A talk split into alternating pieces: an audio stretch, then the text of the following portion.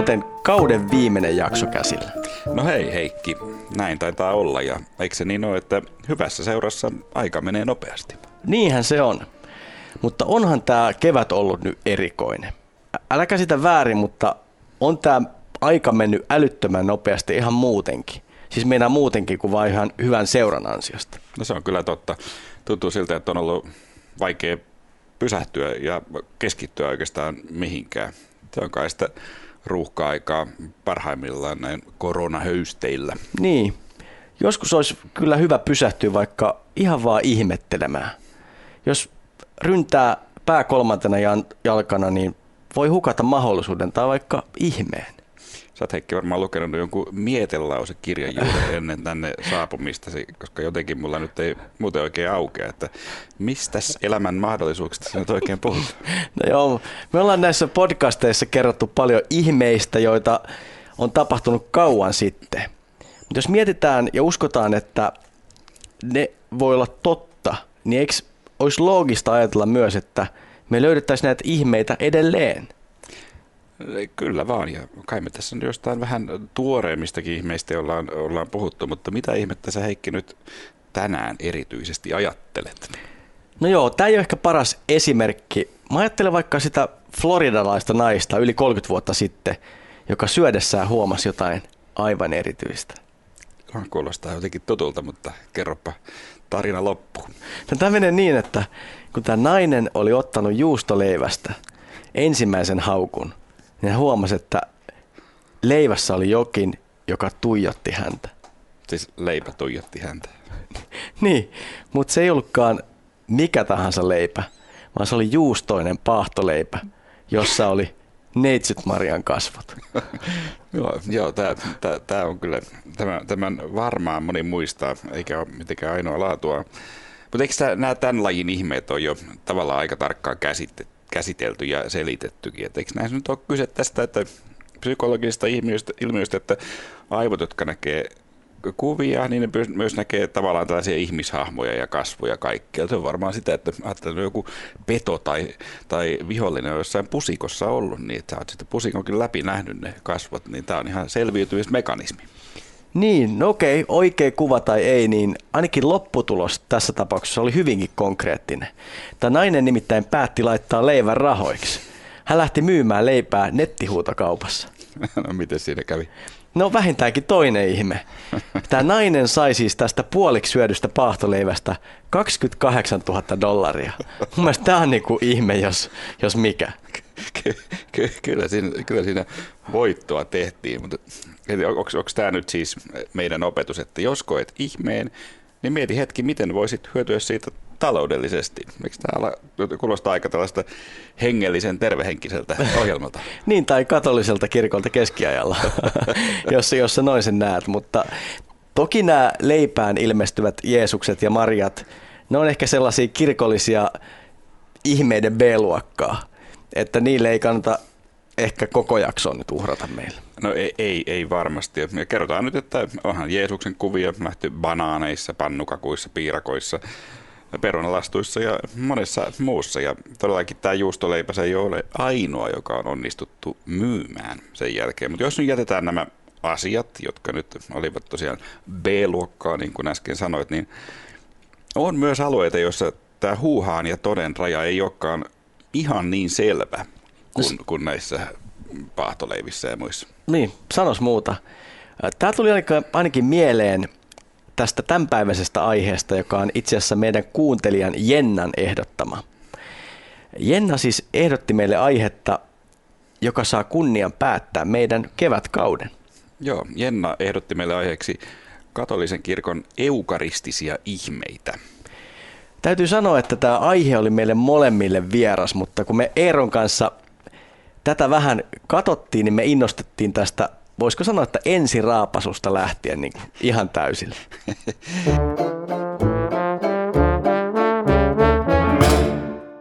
Eli käsittelyssämme siis eukaristiset ihmeet, jotka voi myös suome, suomentaa vaikka kutsumalla niitä ehtoollisihmeiksi. Katolinen kirkkohan kutsuu ehtoollista eukaristiaksi. Mutta Mä luulen Heikki, että me tämän jakson aikana käytetään mukavasti sekaisin kumpaakin nimitystä. Puhutaan varmaan ehtoollisihmeistä ja eukaristisista ihmeistä.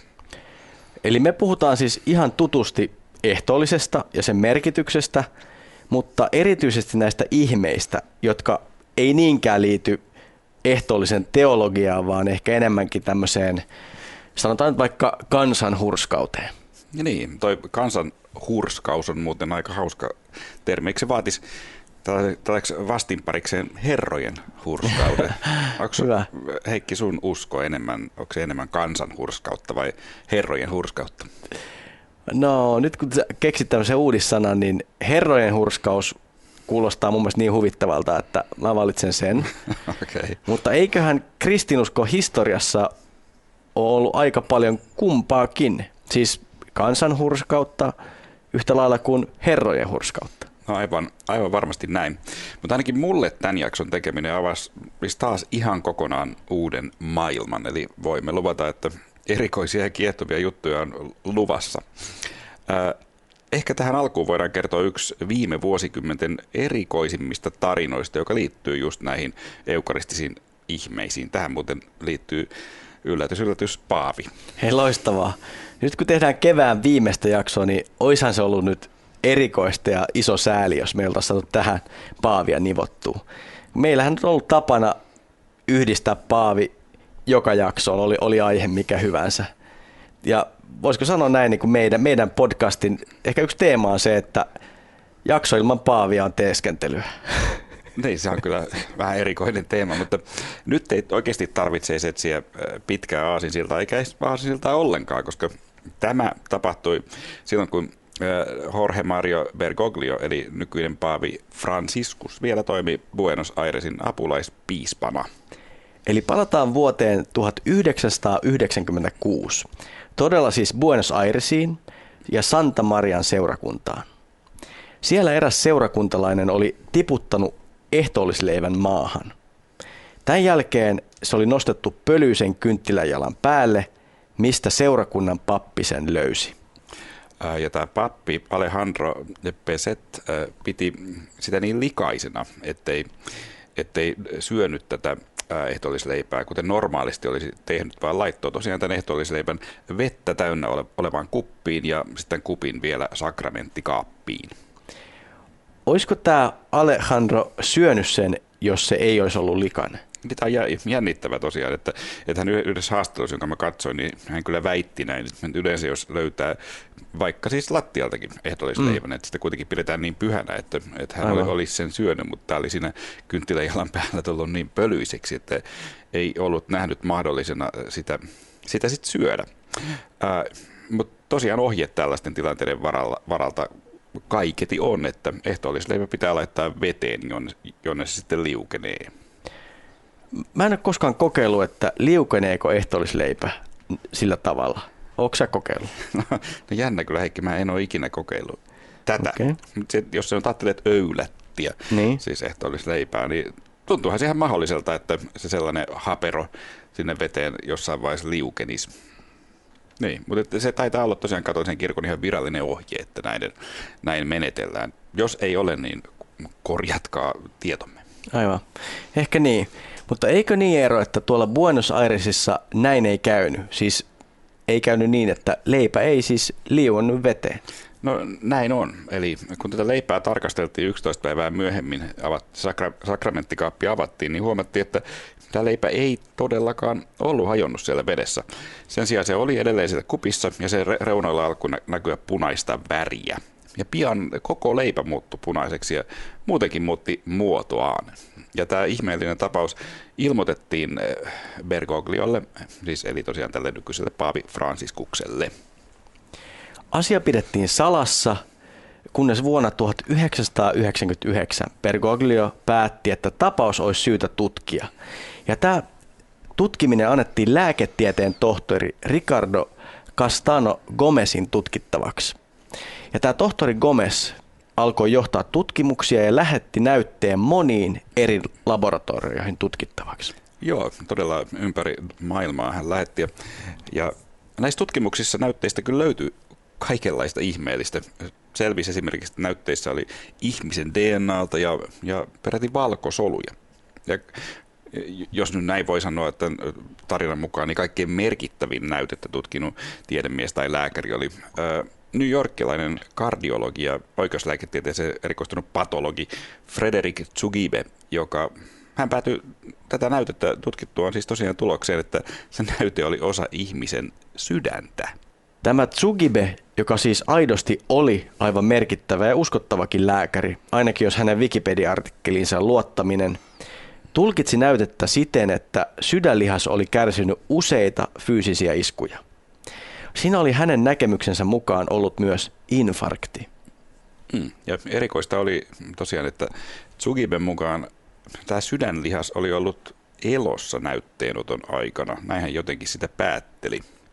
Ää, ja nämä sydämestä löytyneet valkosolut, jotka ilmeisesti näin, en ole asiantuntija, ilmeisesti on näin, että ne voi joutua sydämeen vain, jos sydämeen kohdistuu tällainen ulkopuolinen trauma. Niin ne myös viittasi siihen, että, että näytteenoton aikana tämä sydänlihas olisi ollut elossa.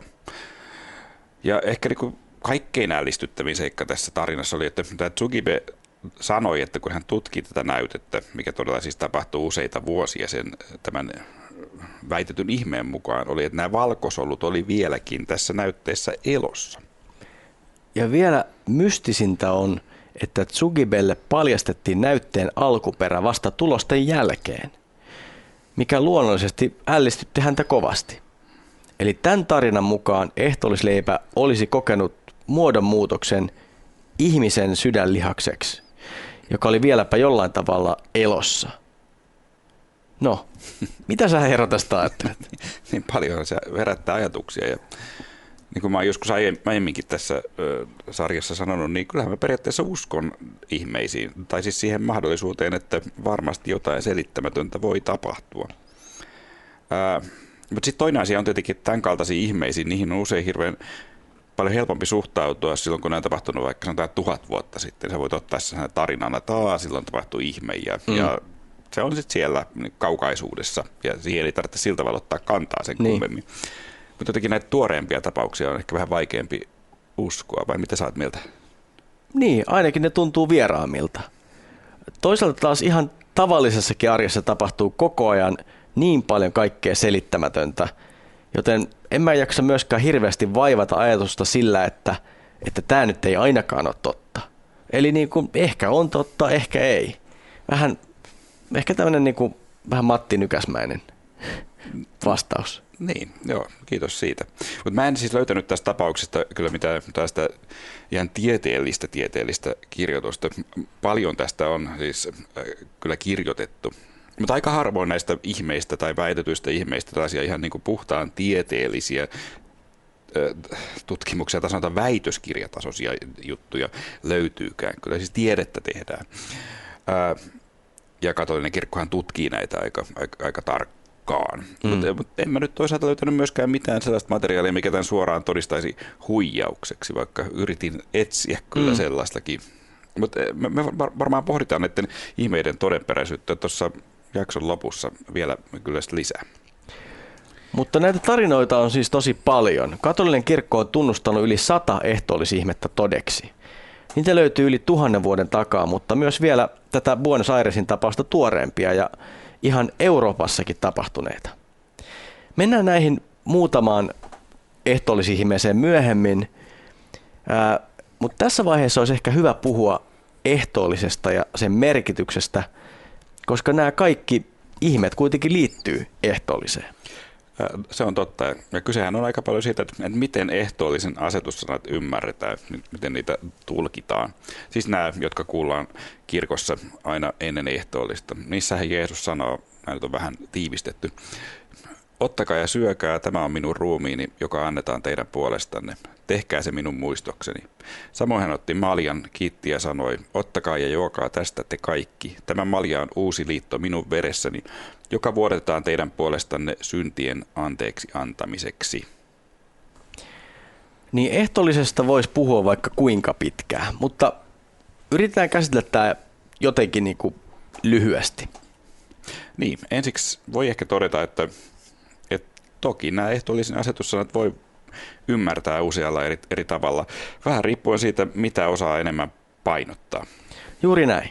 Joissain protestanttisissa perinteissä korostetaan tätä muistoaterialuonnetta enemmän ja ymmärretään koko asetussanat vain niin kuin hyvin symbolisella tavalla. Niin, mutta ei tässä Heikki sinun gneesio luterilaisessa maailmassa. Loistavaa. Hei, mä oon vihdoin saanut sut käyttämään tätä mun paljon viljelemää termiä. Gen- gneesio eli aito luterilainen. Kiitos Eero, kun käytit viimeisessä jaksossa tätä. Niin kyllä näin, että näissä luterilaisissa piireissä pappi painottaa tätä on-sanaa sellaisella voimalla, että ei kenellekään jää epäselväksi, että nyt ei kyllä olla millään muistoaterialla, vaan nyt ollaan nauttimassa todellista Jeesuksen ruumista ja Jeesuksen todellista verta. Sanotaan, että tämä on minun ruumiini. Joo, joo, ehkä tähän vielä Gneesion, että oli pakko nyt ottaa sellainen iloinen yllätys näin kauden viimeisessä jaksossa. Kiitos. Ja kiva muuten, että meidän viime jaksoissa Lutteria vähän, vähän ehkä ikäväänkin sävyyn käsiteltiin, niin se ei saanut sua luopumaan tästä sun identiteetistä. Eli onnea siitä, mutta miten sitten, jos puhutaan katoliset verrattuna heihin luterilaisiin? No se täytyy sanoa, että Lutterille näiden muiden reformoitujen kirkkojen ehtoollisoppi oli ehkä kuitenkin isompi ongelma kuin hänen oman, siis katolisen kirkon oppi ehtoollisesta. mun mielestä meillä on, eli luterilaisilla ja katolilaisilla, on paljon asioita, joita me voisimme vaikka niin kuin oppia toisiltamme. Niin, niin että, että varmasti yhteyttä löytyy ja tosiaan niin kuin sanoit, niin esimerkiksi kalvinistit, eikö ne ajattele ehtoollisesti selvästi symbolisemmin, eli ei tällä tavalla näin konkreettisesti. Eli kyllä voisi kuvitella, että yhteistä pohjaa niin. luterilaisten ja katolisten välillä tosiaan löytyy. No löytyy kyllä. Sekä luterilaiset että katolilaiset uskoo, että Jeesus on todellisesti läsnä ehtoollisessa.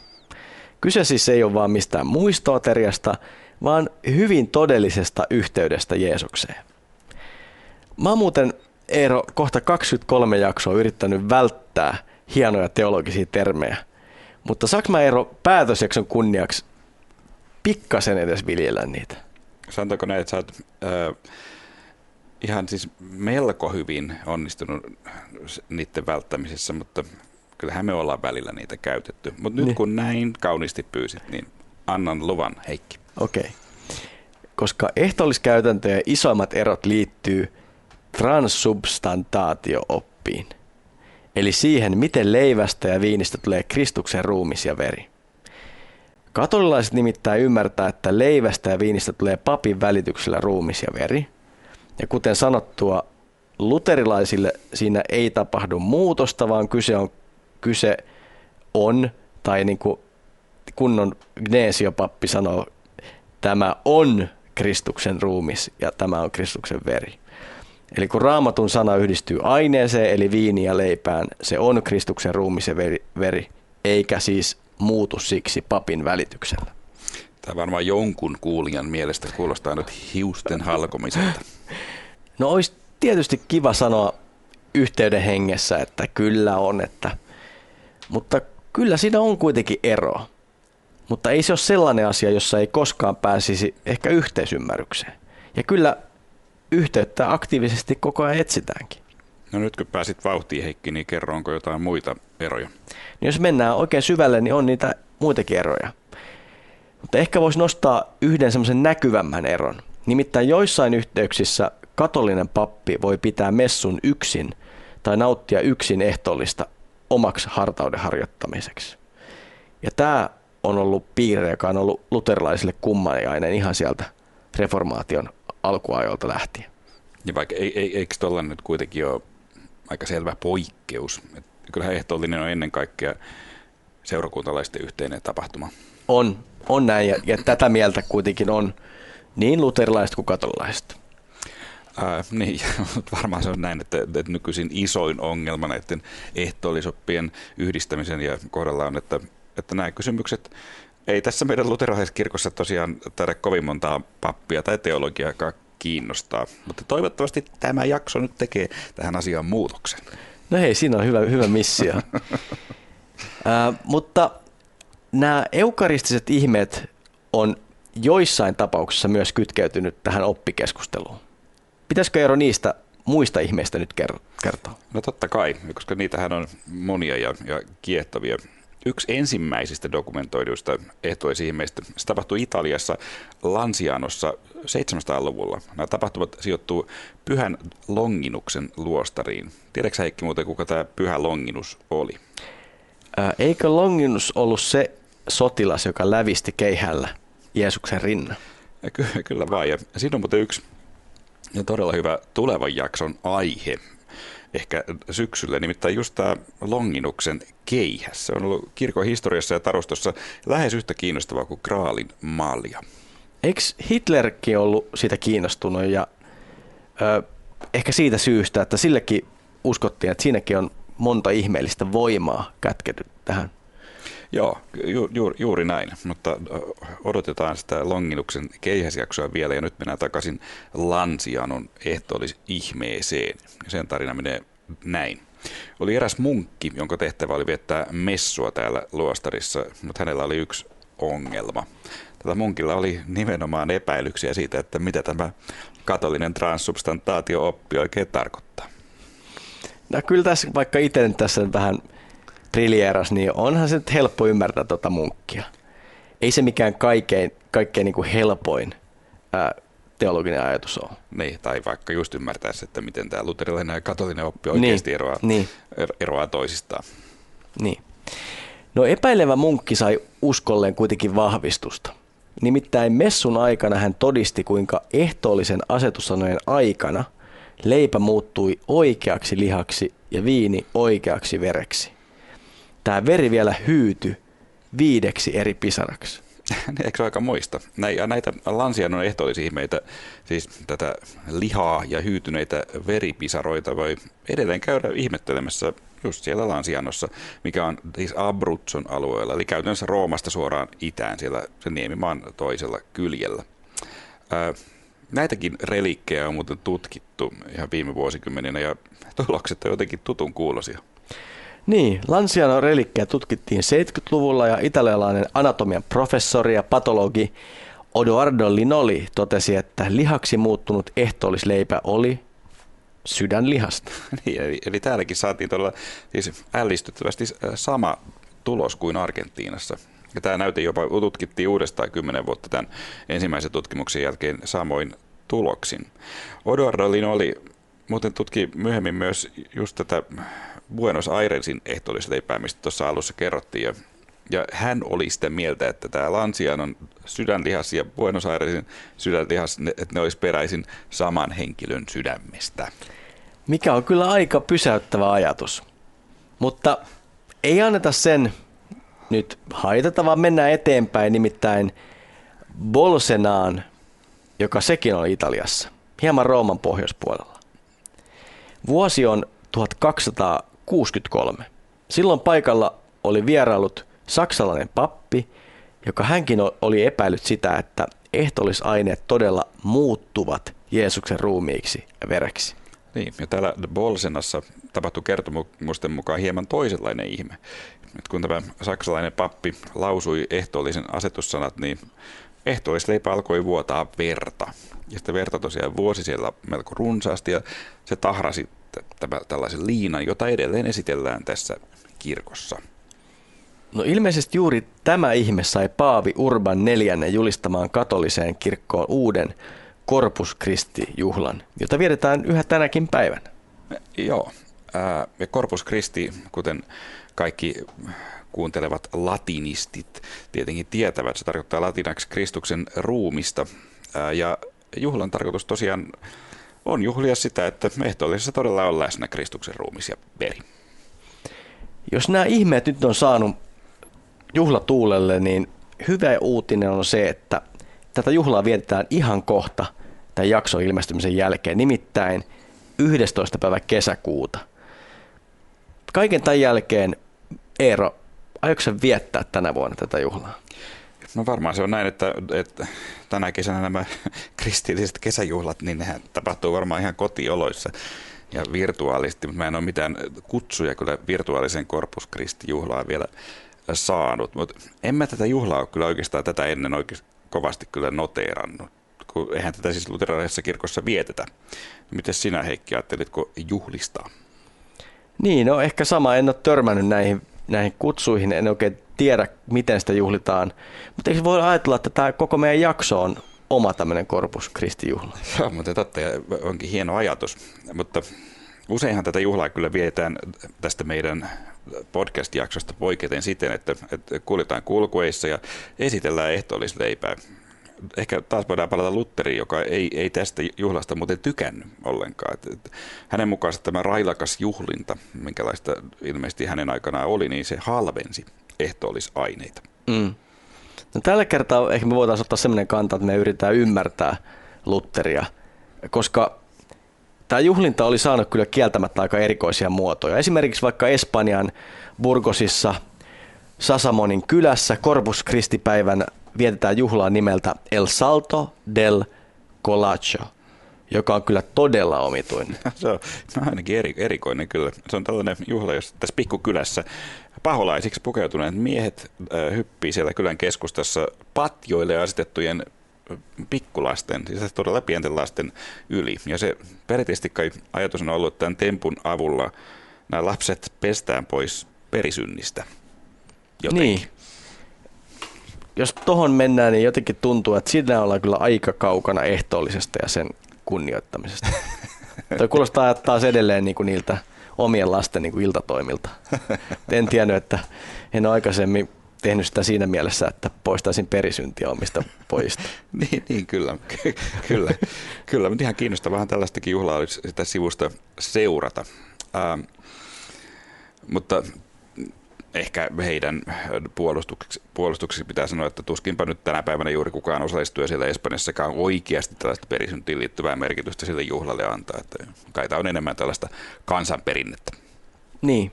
En tiedä, mitä sä ajattelet, menisikö Luther sinne hyppimään? Niin, en, en tiedä, voisiko Luther y- yllättää.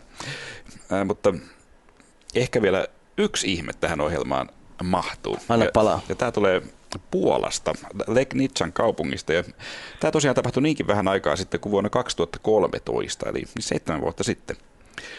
Silloin vuonna 2013 joulupäivänä yksi ehtoollisleipä putosi maahan ja sekin laitettiin jälleen vesiastiaan ihan samalla tavalla kuin sieltä Buenos Airesissa. Ja sitten seuraa kuulijalle jo tässä vaiheessa aika tavanomainen kertomus. Joo, vaikka nämä meidän kertomukset ehkä ihan tavanomaisia kaikille oikeasti ole. niin. Mutta voidaan kohta muuten mennä siihen, että uskotaanko me näihin vai ei.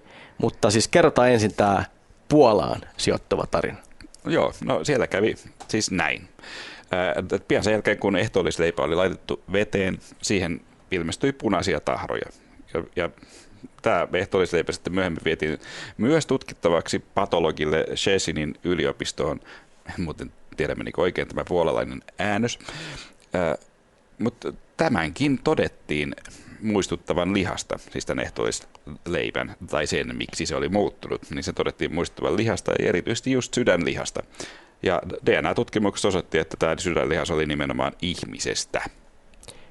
Tämä on yksi niistä tapauksista, jonka Vatikaani on vahvistanut. Erikoista kyllä Puolan itäosassa – Sokolkan kaupungissa tapahtui hieman tätä ennen oikeastaan ihan identtinen tapaus, jossa myös tultiin samaan tulokseen. Siis että ehtoollisleipä muuttui sydänlihakseksi. Niin, joo, eli siis hy- hyvin tutun olo- olo- oloinen, että näitä on monia tapahtunut samalla tavalla. Ja kertomuksia näistä ehtoollisihmeistä tai eukaristisista ihmeistä löytyy paljon muitakin, jos, jos haluatte lähteä tutustumaan. Yksi aika kiinnostava ja jännittävä, jota jokainen voi myös tutkia, tulee Etelä-Koreasta, jossa tällainen mystikko nimeltä Julia Kim. Että hän, hän on kokenut useita kertoja ehtoollisihme, jossa ehtoollisleipä muuttuu nimenomaan lihaksi onko se sydänlihasta, mutta lihaksi hänen kielellään. Mä löysin yhden taas netistä sen syövereistä yhden tai se kiinnostava videon, joka oli kyllä aika graafinen. Mikä sitten kuvasi sitä, että hän pisti sen se suuhunsa ja se muuttui siinä videossa täksi, täksi lihaksi. se, se, oli tosiaan pieni varoitus siitä, että se, että se oli aika rankan näköinen, mutta kyllä se, sekin ajatuksia, ajatuksia herätti monenlaisia. Niin. No ehkä pitäisi mennä nyt näihin ajatuksiin. Niin, ajatuksia. Niitähän on aina kiva kuunnella ja kertoa toisille. Hei, O, erittäin hyvin sanottu. Mutta tässä on voinut monella kuulijalla mennä permanentti sekaisin näitä ihmeitä kuunnellessa. Kun näitä nyt ei ihan, tämä nyt ehkä ihan se ole sellaista valtavirtaa kristinuskossa. Ja mä luulen, että kuitenkin aika monen on näihin vaikea uskoa. Esimerkiksi kyllä mulla on ehkä näitä aika vaikea niin kuin ihan purematta niellä. Niin, ja ei varmaan kyllä kannatakaan purematta niillä. Se on hyvä oppi elämässä muutenkin, että, että siinä, voi vaikka tukehtua tai saada vatsavaivoja. Mutta näitä ihmeitä, jos niistä nyt puhutaan, niin niitä on selitetty varmaan kahdella tavalla. Et ensimmäinen on tietenkin yllätys, yllätys, huijaus ja toinen on sieni. Niin. No aloitetaan tästä huijaus näkökulmasta ensin. Periaatteessahan on tietenkin mahdollista, että joku tässä huijaa. Tietenkin voi ajatella, että nämä kaikki tapaukset olisi huijauksia, mutta siinä tarvittaisiin jo aikamoista salaliittoa.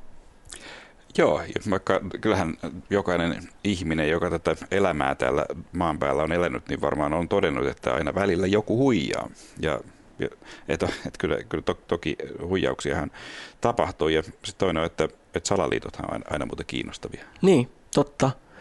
Mutta huijauksesta nyt on ehkä vaikea sanoa. Osa näistä on kyllä toteutettu aika taitavasti.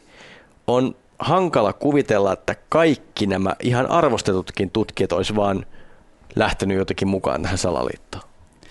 Niin, tässä on kuitenkin paljon todistajia ja, ja kuvamateriaalia ja, ja, ja, ja muuta, mutta, mutta, mutta siitähän nyt on mahdoton sanoa että lopullisesti, että onko, onko huijausta vai, vai ei. Ää, ja kyllähän tämä huijaus tietenkin herättäisi sellaisen kysymyksen, että mistä näitä sydänlihaksen osia sitten on saatu, jos, jos uskotaan tähän osaan tarinaa, että et, mm. et, et siellä on sitä sydänlihasta. Että mm. kyllähän se herättäisi vähän ikäviä ajatuksia, ajatuksia sekin. Mutta toinen hyvin tyypillinen selitystapa taas on sieni. Ja osan väitetyistä ihmeistä nimittäin on ihan oikeasti todettu johtuneen sienistä. Yksi tällainen yleinen syyllinen on punainen homesieni joka on latinalaista nimeltään Neurospora crassa. Esimerkiksi Salt Lake Cityssä Yhdysvalloissa epäiltiin tällaista ehtoollisihmettä, mutta sitten todettiinkin, että hei, tämä leipä onkin vaan homeettunut. Niin. Toisaalta nämä on sitten myös katolisen kirkon taholta ilmoitettu, että, että no ihan julkisesti sanottu, että nyt oli kyseessä home eikä ihme. Hmm. Kun taas esimerkiksi se Buenos Airesin ihme on todella luokiteltu ihmeeksi. No hei, Eero, uskokse näihin ihmeisiin? No se on kyllä varmasti nyt jakson tässä vaiheessa tosi hyvä kysymys. Ja varmaan voi sanoa näin X-Files äh, salatut kansiot, vai salaiset kansiot, kumpi se oli mm. hengessä, että, että haluan uskoa. Ja kyllä nämä kertomukset mun mielestä jättää myös mahdollisuuden uskoa niihin, että ei ne sulle sitä pois. Mutta varmaan nyt pitää sanoa, että ei nyt ainakaan minun uskoni näistä tällaista ihmeistä riipu. Siis jos ajatellaan, että nyt yhtäkkiä me huomattaisiin, että kaikki tämä olikin hometta, niin olisi se harmi, mutta mm. siinä kaikki. Ja varsinkin tietenkin, kun ei tässä katolisia ollakaan. Ja ollaan tavallaan sitten näiden ihmeiden valossa harhaoppisia. Jos ajatellaan, että nämä ihmeet jollain tavalla tätä transsubstantaatio-oppia sitten tukee. Mm. Mitäs sinä? Niin, no se on muuten totta, että luterilainen kirkko ei tällaisia ihmeitä ainakaan mun tietääkseni tunne. Mutta onko sillä nyt sitten mitään todistusvoimaa, niin vaikea sanoa. Ja varmaan voidaan ajatella, että se isoin ehtoollisihme on juuri se, mikä tapahtuu ehtoollisessa joka kerralla. Siis se, että leipä on oikea ruumis ja viini on oikea veri. Tämä oli Kneesi on luterilainen. Painotinko mä sitä oikein? Kyllä. On. Joo, kiitos. Joo, kyllä, mutta tätä, että se on ihme, niin sitä on sitähän on välillä vähän vaikea muistaa. Että mm. tavallaan jos käy ehtoollisella, niin sä maistat sen leivän suussasi ja, mm. ja maistat viinin suussasi. Mm. Mutta niin, vaikeasta on muistaa. Ja, ää, ja mä kyllä uskon, että jos, ja taas tekisi mieli sanoa, että kun nämä ihmeet ovat totta, niin kyllä ne varmaan olisi annettu ihmisille enemmän uskon vahvistukseksi. En, en, en mä mitenkään usko, että ihmeitä halutaan antaa oppiriitojen lietsomiseksi. Niin, sama ideahan tässä oikeastaan koko meidän sarjassa on ollut. Me ollaan kerrottu erikoisia tarinoita ja kuvailtu jopa ihmeitä. Mutta taustalla on kuitenkin ollut ajatuksena koko ajan se, että nämä tarinat voisi jollain tavalla yhdistää meitä, ei erottaa. Niin, ja me todella toivotaan, että, että, että kuulijat, rakkaat, olette kokeneet samoin. Mehän lähdettiin silloin suunnilleen oikeastaan vuosi sitten tekemään näitä jaksoja, kun alettiin käsikirjoittaa ja nauttaa ensi, ensimmäisiä, että, että meidän ajatus olisi, että kristiusko on, on upea ja värikäs tarinoiden ja kulttuuriaarrea, ja, ja uskoimme ja uskomme edelleen, että näistä tarinoista voi saada myös monenlaista uskon rakennusainetta. Mulle tämä on ollut tähän mennessä kyllä kiinnostava matka, joka koko ajan avaa uusia ihmeellisiä maailmoja. Joo, pitää, se on samoin, samoin mulle. Ja, ja paljonhan tässä on just sitä, että, että ollaan haluttu pitää avoin mieli kaikille sille, mitä nämä tarinat nyt voi meille kertoa. Ja, eikö se tällainen avoin mieli, sehän vähän kuin vaihtaisi mustavalkotelkkari väri TVC Heikki. Oli Eero nyt niin hyvä vertauskuva, että pitäisikö nyt puhua vähän siitä, miten kirkon ihmeellisimmät tarinat jatkuu tästä eteenpäin? Hyvä idea. Joo, ja meidän ajatus on kyllä jatkaa, mutta me pidetään kyllä ensin nyt tässä kesätauko. Nyt tämän koronakevään omien töiden ja toki tämän podcastin tekemisen jälkeen on hyvä ehkä vähän huilata. Ja huilaminen on siitä hyvä, että silloin voi tehdä kaikenlaisia uusia suunnitelmia. Niin ja näitä suunnitelmia me haluttaisiin kuulla myös teiltä. Onko teillä jotain ideoita, mihin suuntaan kirkon ihmeellisempiä tarinoita kannattaisi kehittää? Ja aiheita me otetaan edelleen vastaan. Tämäkin jakso tosiaan oli yhden meidän kuuntelijan ehdottama aihe. Joo, kiitos vielä Jenna. Ja ehkä sen verran voi sanoa, että tämän podcastin kuuntelijamäärä on koko ajan kivasti kasvanut tasaisesti. Ja, mutta jos sinäkin haluat levittää sanaa, että tällainenkin podcast on olemassa, niin tähän olisi oikein kiva sekin. Niin. Ajattelin, että jos sun naapurissa vaikka asuu joku oikein mukava oleinen ihminen, jolle sä et ole koskaan puhunut, mikä on usein aika tavallinen tilanne, varsinkin pääkaupunkiseudulla, niin tässä olisi mainio keskusteluavaus. Niin, sehän voi kaukaa huutaa, että hei siellä, oletko sinä kiinnostunut ihmeellisistä kirkkoon liittyvistä tarinoista? Eihän kukaan voi vastata sellaiseen kysymykseen kieltävästi. Ei varmasti. Niin. Ei varmasti. Niin. Ja niin, ja, ja tässähän voi käydä niin, että ennen kuin huomaatkaan, niin yhtäkkiä olet saanut tästä naapurista uuden ystävän, ja jos oikein hyvä onni käy, niin ehkä jopa elämän kumppani. Mulle tuli Heikki tästä jo oikein hyvä mieli nyt tästä ajatuksesta. Eli sä ajattelet, että meidän podcasti voisi tällä tavalla johtaa ihmisiä ihan konkreettisella tavalla yhteen? Näin. Okei. Okay. Mutta siis ilman muuta mullekin tuli oikein hyvä mieli ja toivottavasti hyvä mieli tuli meille, meidän kuuntelijoille myös. Mutta tuttuun tapaan otetaan loppuun vielä muutama palaute, joka me saatiin. Joo, viime jaksossa me käsiteltiin antisemitismiä ja aika paljon myös Lutteria. Sitä me saatiin palaute, jossa meitä kehuttiin puolirohkeiksi. Se varmaan voi heikki ottaa kiitoksena tai haukkuna, että onko se lasi puoliksi täynnä vai tyhjä, tai onko ihminen puoliksi täynnä rohkeutta tai vajaa. Niin, ehkä kirjoitusasuja näin viittasi siihen, että ehkä se oli, ehkä ei ollut pelkästään niin kuin selkään taputteleva tämä palaute. Tämä palautteen antaja oli sitä mieltä, että Luther olisi myös selväsanaisesti kehottanut tappamaan juutalaisia, kun Luther kirjoittaa kohtelemaan juutalaisia samalla ankaruudella kuin Mooses, kun hän tappoi 3000 miestä. Niin, ja Luther tosiaan siis kirjoitti näin, se on täysin totta, ja viittaa siis siihen tilanteeseen, kun Mooses tulee Siinain vuorelta ja löytää kansansa palvomasta kultaista vasikkaa. Niin, mä en osaa sanoa, onko toi nyt ihan selväsanainen kehotus tappaa. Mitä mieltä sä oot? No se on varmaan kuulijan korvassa. Siitä voi jokainen, jokainen olla, ää, ottaa oman, oman kantansa, mutta ja mehän ei siis missään nimessä näitä Lutherin antisemitistisiä kirjoituksia lähdetä edelleenkään puolustelemaan, mutta en mä nyt ole ihan varma, oliko tuo suora tappokehotus vai, vai enemmän tästä vertauskuvallista puhetta, mutta oli mitä oli ihan kamalia antisemitistisiä semitistisiä kirjoituksia. Ne ovat, mikä on kyllä surullista edelleen. Mutta tosi kiva on aina kuulla palautetta ja ajatuksia. Mutta aina on äh, kivempi saada palautetta muuten omalla nimellä, sanoisin. Ja että peräti puoli rohkea, voisinko sanoa, antaa palaute, jossa ei ole omaa nimeä. Mutta kiitos silti tästä palautteesta. Niin. Ja sitten Raili, häneltä saatiin myös palaute, ja hänelle pitänyt kovasti Billy Graham jaksosta ja tullut siitä hyvälle tuulelle. Ja pitää sanoa, että sinä Raili sait nyt meidät täällä palautteella hyvälle tuulelle. No niinpä, o- ollaan muuten oltu niin huonotuulisia koko ajan. Me oltiinko? No hyvä, että loppu hyvin, kaikki hyvin. Juuri niin. Tämä podcasti on tehty yhteistyössä Kotimaalehden ja Radiodein kanssa. Ja palautetta voi myös tämän kesätauon aikana antaa osoitteeseen palaute at kirkon ihmeellisimmät tarinat.fi. Hyvää kesää kaikille ja ollaan yhteydessä.